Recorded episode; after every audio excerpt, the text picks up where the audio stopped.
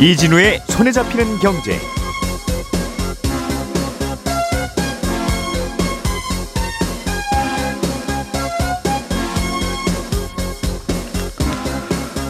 안녕하십니까 이진우입니다.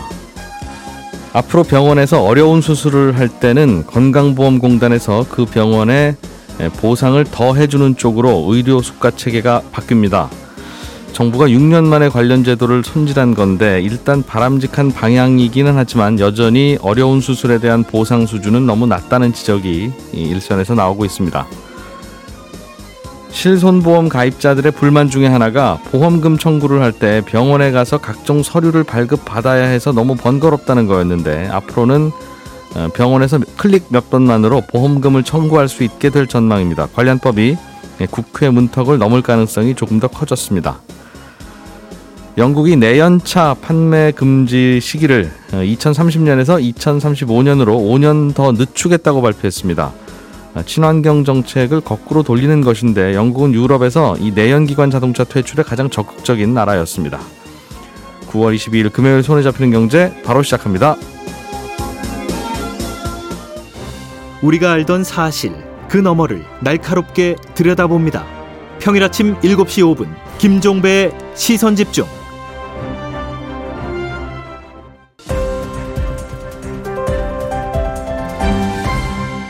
이진우의 손에 잡히는 경제.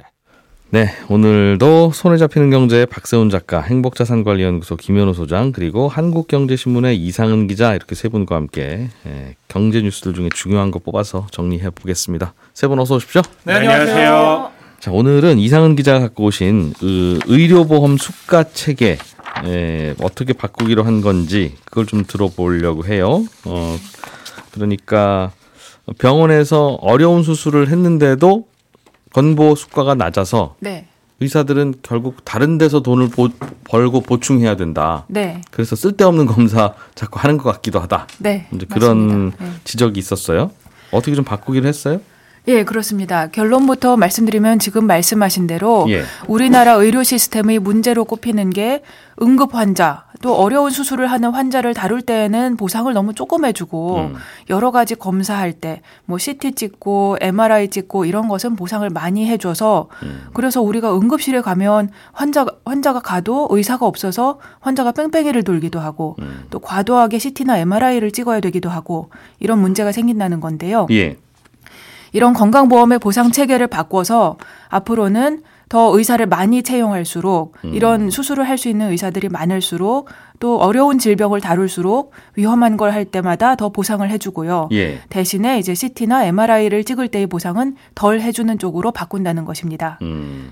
그거를 어떻게 하는지를 말씀을 드리려면 예. 의료보험 수가라는 말을 조금 이해를 해야 되는데 음. 그 말, 그 수가라는 말 많이 들어보셨잖아요. 요거는 제가 알아요. 네. 네. 어, 네. 병원에서 치료를 받으면 환자 개인도 병원에 돈을 내고. 네. 어, 그리고 의, 건강보험공단에서도 병원에 돈을 주고. 네, 맞습니다. 그런데 건강보험공단에서 주는 주는 돈 이걸 수가라고 한다면서요? 그렇죠. 건강보험에서 돈을 얼마나 내줄까 음. 그것을 결정하는 게 이제 수가인데 예. 이제 병원에서는 보험에서 돈을 많이 건강보험에서 돈을 많이 받는 쪽으로 하려고 할 테니까 예. 말하자면 수가가 높으냐 낮으냐가 병원 전체 의료 시스템에서 그 행위를 할 만한 유인이 있느냐 없느냐 이거를 결정하는 인센티브 체계라고 할 수 있습니다. 그렇겠죠. 예. 예. 근데 그 수가를 계산하는 식이 상당히 간단한데 A 곱하기 B 이렇게 되어 있습니다. 근데 A가 뭐냐면 가중치입니다. 상대 가치 점수라는 이름이 있는데 음. 의료 행위에다가 가중치를 쭉 부여하는 거예요. 음흠. 어떤 것은 만점짜리, 어떤 거는 천점짜리, 어떤 거는 백점짜리 이런 식으로 경중을 나눕니다. 음흠. 수술 중에서, 네, 처치 어, 중에서, 예, 여러 예. 가지 의료 행위를 다 그렇게 나눠놨습니다. 예. 그리고 B는 거기에다가 환산 지수라는 걸 곱하는데 그게 쉽게 말하면 그, 그 점수가 돈으로 얼마짜리일까 그거를 음. 곱하는 그런 개수입니다. 예를 하나만 들어주세요. 예, 예를 들어서 보면 병원급에서 예. 요실금 수술을 한 다. 한다. 그러면 요실금 수술의 A 값은 약 8천 점입니다. 예. 근데 병원급에서 이런 정도의 행위를 할 때에는 B 값을 80원 이렇게 적용하기로 합니다. 예. 그러면 둘이 곱하면 8천 곱하기 80원 하니까 64만 원. 음. 이런 식으로 계산을 하고 그만큼 건강보험에서 지원을 해주는 겁니다. 예. 그래서 A 값하고 B 값 중에서 B 값은 해마다 조금씩 물가 상승도 하고 그러니까 바꿉니다. 음흠. 1년에 한 번씩 결, 그 정부하고 병원하고 의사들이 모여 가지고 조금씩 음. 올려 주고요. A든 B든 이걸 하나만 조절하면 조절이 되겠네요. 그렇죠. 둘 다 조절해도 네, 그렇죠. 되고. 예. 그러니까 B라, B라는 것은 1년에 한 번씩 조절 조정되는 자리가 있습니다. 예. 그런데 A 값은 거의 손을 대지 않습니다. 왜냐하면 그거는 우리 사회가 정해놓은 병원의 의료 행위에 대한 가중치, 인센티브 시스템이니까요. 음. 이게 제도가 2001년에 생겼고 그 다음에 딱 두 번밖에 안 바뀌었어요. 그리고 이번에 세 번째로 바뀌는 겁니다. 음. 6년 만에 바꾸는 거고 예. 내년부터 적용이 되는데 요걸 바꾸면 이제 인센티브 전체 방향이 바뀌니까 의료계에서는 상당히 중요하게 음. 생각하는 뉴스입니다. 그렇군요. 그러니까 A 값 곱하기 B 값으로 수가를 결정하는데 B는 물가에 따라서 조금씩 조금씩 올리는 거니까 네. 어 그럼 거의 대부분의 의료 행위에 대해서 B 값은 같이 올라갈 거고 거의 그렇죠. 어, 네. 물가가 네. 같이 올라가니까 그렇죠. 네. 음, 다만 어떤 게 더 돈 많이 받아야 할 수술이냐는 것은 결정을 하기 나름인데 그렇죠. 그걸 좀 바꿨다는 네, 거죠. 그거는 잘 안 바꿔 왔던 것인데 이번에 음. 좀 대대적으로 개편을 한다는 겁니다. 구체적으로 어떻게 좀 바꾸게 됐어요? 어, 아까 말씀드린 대로 이제 수술이나 어려운 처치에 대해서는 수가를 전반적으로 올리고 예. 그리고 또 이제 어 더 그렇지 않은 것, MRI 음. 같은 것에 대해서 주는 것은 그런 좀 수가는 낮추고. 예, 좀 낮추고 이런 음. 식으로 해놨는데요. 예. 원래는 병원 규모에 따라서 수가를 많이 차등을 뒀습니다. 예를 음. 들면 상급 종합병원에서 치료를 받을 때는 더 높은 수가를 주고 예. 의원급에서 할 때는 더 낮은 수가를 주고 이런 식으로 했는데 그건 건보공단이 보상하는 거라는 거죠. 네네, 네. 똑같이 감기 치료를 하더라도 큰 병원에서 감기 치료를 받았으면 네. 건보공단에서 주는 수가도 높다. 그렇습니다. 큰 네. 병원으로 네. 가는 왜냐하면 전반적으로 그 병원은 비용을 더 많이 쓰니까. 예. 예. 그런데 앞으로는 그런 병원 급 간의 차이에 따른 차등폭은 조금 줄여놓고 예. 대신에 어려운 일을 하는지 아니면 쉬운 일을 하는지 그거에 따른 보상을 차등화한다는 음. 겁니다. 그리고 또 병원이 의사를 조금 더 채용할 수 있는 어려운 일을 하는 의사를 더 채용할 수 있는 인센티브를 줬습니다. 음. 예를 들어서 중환자실에서 환자를 본다고 할 때 지금은 의사당 환자 수가 10명이든 30명이든 수가가 똑같이 적용이 됩니다. 1인당 수가가? 예, 그렇습니다. 예, 예, 네. 예. 그런데 병원이 앞으로 그렇게 되면 병원이 의사를 더 채용할 필요를 잘 못 느끼겠죠. 왜냐하면 어차피 병상 수라는 거는 대부분 정해져 있는데 음. 의사를 더 채용해 봐야 수가가 더 높아지는 것은 아니니까요. 음흠. 그런데 앞으로는 의사당 환자 수가 적을수록 그러니까 의, 사를 많이 채용하는 병원일수록 수가를 더 높여줍니다. 세배도 음. 높여주고 네배도 높여주고 이렇게 합니다. 1인 환자 1인당 예, 그 지급하는 수가가 네, 그렇습니다. 음, 네. 그러면 의사 한 사람이 봐야 하는 환자의 평균적인 수가 줄어들 것이고 예. 아무래도 환자나 의사가 느끼는 업무 환경이 음. 전반적으로 좀 개선되는 효과가 기대가 되겠죠. 똑같이 100명의 환자가 있다고 할 때 어떤 병원은 그 100명을 한 사람이 다 보고 그렇죠. 예. 어떤 병원은 그거를 다섯 사람이 나눠서 보면 네. 어차피 100명의 환자를 봤다면 결국 건보공단에서 받는 수가는 어, 똑같았는데 그렇죠. 맞습니다. 네. 지금은 어 비병원은 의사가 많네. 네. 1인당 환자 숫자가 적네. 네. 그럼 환자 한 명당 저희가 돈을 더 드릴게요. 맞습니다. 라고 네. 해서 의사를 많이 채용한 환자는 어차피 똑같이 보더라도 그 병원으로 돈이 많이 간다. 네, 그렇게 하기로 했습니다. 음. 알겠습니다. 네. 그리고 코로나 때 우리가 또 필요성을 많이 느꼈던 게 격리실이나 무균 치료실 이런 거 할 때 그런 특수 병상을 가지고 있으면 수가가 좀 올려줘야 된다. 그런 것은 많이 우리가 필요하다. 필수의 의료다. 이렇게 음. 생각을 했었잖아요. 예. 그 부분에 대한 수가도 올려주기로 했습니다. 알겠습니다. 그러니까 환자 숫자가 적은 예를 들면 지방 같은 경우에는 지방 네. 병원들은 의사를 채용할 더 채용할 인센티브가 생기겠네요. 지금까지는 이렇게 환자가 없는데 네 맞습니다. 의사를 채용해도 뭐 어차피 이 한 명분의 의사 한 명분의 환자도 안 오니 맞습니다. 이런 의사도 없고 그러다 보면 급한 환자 생기면 다 서울로 가야 되고 네. 음, 그걸 좀 막아보겠다. 네. 음. 알겠습니다. 뭐 조금 더 이렇게 평소에 하자는 쪽으로 바꾼 것 같기는 한데 네. 여전히 여전히 충분하지는 않다는 의견이 있나 봐요. 예, 사실 충분하다고 보기는 조금 어려운 게 이제 대한의사협회가 이 방안이 논의되고 있었던 지난 2월쯤에 자체적으로 계산한 걸 보면 예. 평균적으로 이렇게 하면 수술 관련된 수가가 한 1% 안팎 이렇게 오르고 또 MRI 같은 것의 수가는 4에서 11% 정도 떨어질 것 같다. 이렇게 계산을 해 놓은 게 있습니다. 음. 다만 복지부는 그 계산에 동의할 수 없다고 하는데 실제로는 효과가 더 있을 것이다 하는데 음. 근데 만약에 수가가 설령 10% 정도 오른다고 하더라도 평균적으로 예. 우리가 그것만 가지고 막 드라마틱하게 환경이 좋아지고 이렇기를 기대하기는 좀 어렵지 않겠습니까? 음. 그래서 좀 부족할 것이다. 이거 뭐 몇 배로 올려도 사실 쉽지 않은 문제다. 이런 의견도 많이 있고요.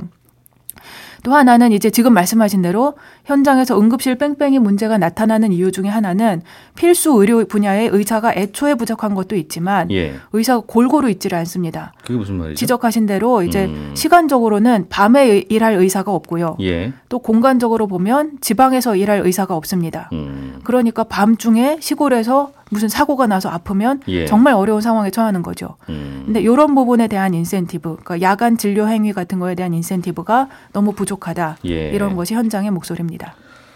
음, 맞아. 이런 현상에 대해서 뭐 여러 가지 처방들을 하더군요. 맞습니다. 어, 다들 네. 조금만 약간만 아파도 다 종합병원으로 가니까 네. 종합병원 의사들은 낮에 탈진하게 되고 그렇습니다. 그러니 음. 밤에 응급실 환자를 받을 수가 없고. 네. 거기 사람이니까. 네, 네 당연히. 네.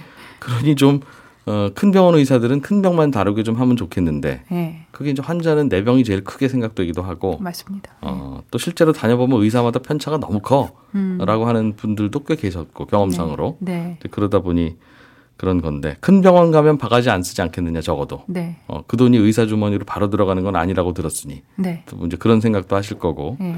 복잡해요. 음. 음, 그렇습니다. 그렇군요. 어, 좀 논란 논의를 해볼 게 조금 더 남아 있습니까? 그럼 이 부분에 대해서는 네 일단은 건강보험 재정에 관한 큰 이슈가 있기 때문에 이번 개편 내용은 사실 재정은 그대로 두고 이쪽에 주는 돈 조금 줄이고 저쪽에 주는 돈 조금 늘리고 이렇게 하는 겁니다. 예. 이제 만약에 그러니까 응급실의 의사들이 막 돈 팍팍 받고 그러려면 음. 우리가 사회가 건보료를 조금씩 더 내자 이런 합의를 해야 되는데 아직 그게 조금 덜 됐고요. 예. 대신에 이제 개편안은 요번 개편안은 국가가 필수 의료의 보상을 앞으로 더 해준다. 그리고 음. 필요하지 않은 거는 덜 해준다. 이런 메시지를 의료 현장에 보냈다는 의미가 있겠습니다. 음. 예전에는 이런 변화가 뉴스로 다뤄지지도 않았는데 네. 그거야 알아서 건보공단이랑 의사들이 알아서 하는 거지였는데 워낙 사건 사고들이 많고 우리가 신경 써야 될 게 많다 보니까 네. 아 도대체 시스템이 어떻게 되어 있는 건데 이렇게 시끄러워? 라고 네. 국민들이 들여다보기 시작한 게 네. 최근에 또 큰 변화인 것 같기도 해요. 음. 비슷한 뉴스입니다만 김현우 소장님이 저 취재해 오신 실손보험 보험금 청구. 네. 이거 저희 손경제에서도 수년 전부터 네. 아니 왜 자동차 사고가 나면 그냥 자동차 공업사가 알아서 보험사에 청구해서 우리 손님들은 그냥 차만 맡겼다 찾아오면 되는데 네. 왜 똑같은 것 같은데 병원에서 뭐 치료를 받으면 이 청구를 손님들이 다 해야 되냐 환자가 네. 그냥 병원이 해주면 안 됩니까? 네. 음. 그거 그렇게 바꾸기로 해서 추진하고 있는 거죠 지금? 네 맞습니다. 음. 그 법이 계속 어, 의견이 대립하는 바람에 이 본회의까지 올라가 보지도 못했는데 이번에는 예. 법사위를 통과하면서 이제 본회의에 오르게 됐습니다. 사실상 본회의만 통과하면 시행인데 뭐 말씀하신 것처럼 단순하게 보자면 병원에서 실손보험금을 대신 청구해 주는 간단한 내용입니다. 예. 근데 이 내용을 두고 이제 보험업계와 금융위 그리고 의료계 시민단체 의견이 첨예하게 대립했던 건데요.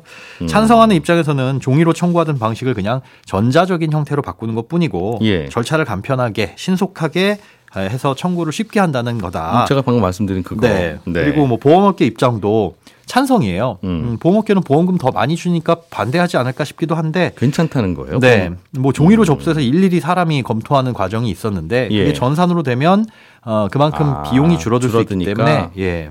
음, 표면적으로 그렇습니다. 그래요? 그리고 소비자 단체 역시 소비자 불편이 줄어들 아, 것이니까 소비자들은 제일 찬성할 거고 그렇습니다. 저는 병원들이 반대할 아, 병원들이 아니라 보험사가 반대할 줄 알았어요. 네, 귀찮아서 만 몇천 원 이거는 청구 안 하는 경우들이 많았을 텐데 네. 그거 자동으로 다 청구될 거 아니겠습니까? 그렇죠. 그래서 보험회사가 좀 반대는 하겠지만 받을 보험금인데 저렇게 안 주고 저 낙전 수입을 가져가면 어떻게? 네. 라는 생각이었는데 의외로 의사들이 반대를 많이 했다고 하더군요. 그렇습니다. 이 여러 가지 주장이 있는데 일단 환자가 보험사와 사적으로 체결한 계약인데 예. 병원이 이걸 의무적으로 필요 자료를 넘겨야 하는 건 병원이나 약국의 업무 범위 넘어간다는 겁니다. 그러니까 뭐 음. 카페에 우리가 그 이 개인용 컵 들고 가서 아이 그거 씻는 김에 제 것도 한번 씻어주세요. 네. 라고 하는 거는 그건 우리 일이 아니다. 그렇죠. 음, 그걸 아. 또 법으로 강제해가지고 무조건 씻어줘라 친환경을 예. 위해서라고 한다면은 음. 이거는 조금 범위를 넘어서는 것이다. 소비자들도 그 공짜로 해주라는 게 아니라 뭐 네. 비용 들겠죠. 전산 처리하려면 인력도 그렇죠. 좀들 거고 그거 어차피 우리가 하려면 우리도 힘드니까 네. 그 비용 좀 내겠다는 거 아닙니까? 그 비용에 대한 부분은 구체적으로 어떻게 한다는 건 아, 예, 없습니다. 법안에는 알아서 병원들이 알아서 부담하라는 거예요. 네. 그 전산 어. 체계도 보험사와 알아서 갖춰야 되고요. 예. 그리고 이제 소비자 편의를 위해서라면 보험사별로 요청한 서류가 상이한데 이거부터 좀 간소하고 표준화해야지 이게 안 된 상태에서 전산만 구축해 놓으면 훨씬 더 업무에 부하가 걸린다는 거고 음. 무엇보다 가장 큰 반대의 이유가 이 청구를 하는 방법과 과정에 있었는데 이 추진하려는 법에서는 이 진료 정보를 보험사에 직접 보내는 게 아니라 중개 기관을 거쳐서 가도록 했었습니다. 음. 그러니까 각각의 병원과 약국이 개별적으로 보험사와 1대1 방식으로 전산을 구축하게 되면 예. 비용이 많이 들 수 있으니까 음. 한 군데의 중개 기관을 둬서 병원은 그 중개 기관만으로 정보를 보내고 예. 이 중개 기관에서 의료 정보를 모으게 됐을 이 모으면 그걸 이제 보험사로 어, 보내라는 식인데 원래 이렇게 하는 게 효, 율적이잖아요 그렇죠. 우리가 식당에서 밥 먹고 카드 긁을 때 네. 단말기는 하나인데 네. 그 한, 하나의 단말기에서 다 모아서 네. 벤사가 삼성카드에도 보내고 신한카드에도 보내고 그렇죠. 나누는 거지. 네. 그게 안 되면 식당에서 현대카드 단말기, 삼성카드 단말기, 신한카드 단말기를 다 따로 갖다 놔야 되니까. 맞습니다. 당연히 그렇게 하는 게 효율적일 것 같은데. 네. 그런데 이렇게 제3의 기관에서 예. 의료 정보를 모아서 수집하게 되면 그게 유출됐을 때 굉장히 큰 피해가 발생할 수 있다는 겁니다. 이게 음. 실제로 이런 일이 발생하기도 했었고요. 어, 2013년에 약학정보원이라는 곳에서 대량의 의료 정보를 의약, 의약 정보 제공 기업에 무단으로 제공한 혐의로 압수수색 받은 적이 있거든요. 예. 소수의 개인 정보 한두 건이 유출되는 것과 대량의 빅데이터가 유출되는 것은 뭐 분명히 차이가 있기는 하겠죠. 주의는 해야 되겠습니다만 이거 걱정하면 우리 카드 못 쓰죠. 네. 네. 그런데 의료 정보는 아무래도 또 민감한 개인의 정보가 더 담겨 있는 거다 보니까 음. 다른 예, 개인 정보보다는 조금 더 심각하다 이렇게 볼 수도 있고요. 그런데 예. 이 중개 기관을 건강보험 심사평가원으로 하자 이렇게 지정을 해 두고 있어서 예, 심평원이 비급여 의료 정보 수집해서 다른 목적으로 쓸 게 우려돼서 반대하는 거 아니냐 라는 뭐 의심을 사기도 했는데 뭐 속내야 알 수 없고요. 병원들 입장에서는 실손보험금 많이 받아가는 병원에 뭐, 뭘 깎거나 예. 뭐 불이익을 줄 것 같다 아무래도 정부가 네. 그래서 우리는 아무튼 싫어 음, 그렇게 이제 의심을 받았었죠 음. 뭐 그렇게 대놓고 얘기를 하진 한 건 아니고요. 예, 예. 어쨌든 뭐 이 부분에 있어서 가장 큰 반발이 있어서 음. 아, 병원도 오케이 개별적으로 그런 보험사 전상망을 구축해도 되고 네. 제 3의 그 기관도 심평원이 아닌 다른 곳으로 지정하도록 개정안을 수정하면서 음. 이번에 정부하고 여당 쪽에서 적극적으로 입법을 추진했습니다. 예. 또 마지막으로 이제 거저 이제 반대하는 이유 중에 하나가 보험사에서 필요 이상으로 개인 의료 정보를 수집하면 이걸 바탕으로 보험금 지급을 거절하거나 아니면 새로운 보험을 출시할 때 안 좋은 보험을 만들 수 있어서 소비자한테 더 안 좋을 수 있다라는 주장인데 이건 뭐 어차피 현재 음. 보험금 청구 방식이나 전산 방식이나 정보의 범위는 다 보험사로 가는 정보니까 그렇죠. 달라질 게 없어서 그렇게 설득력이 음. 있는 주장은 아닌 걸로 보입니다. 반대하는 쪽도 다양한 걸 다 갖고 와서 반대했군요. 네. 근데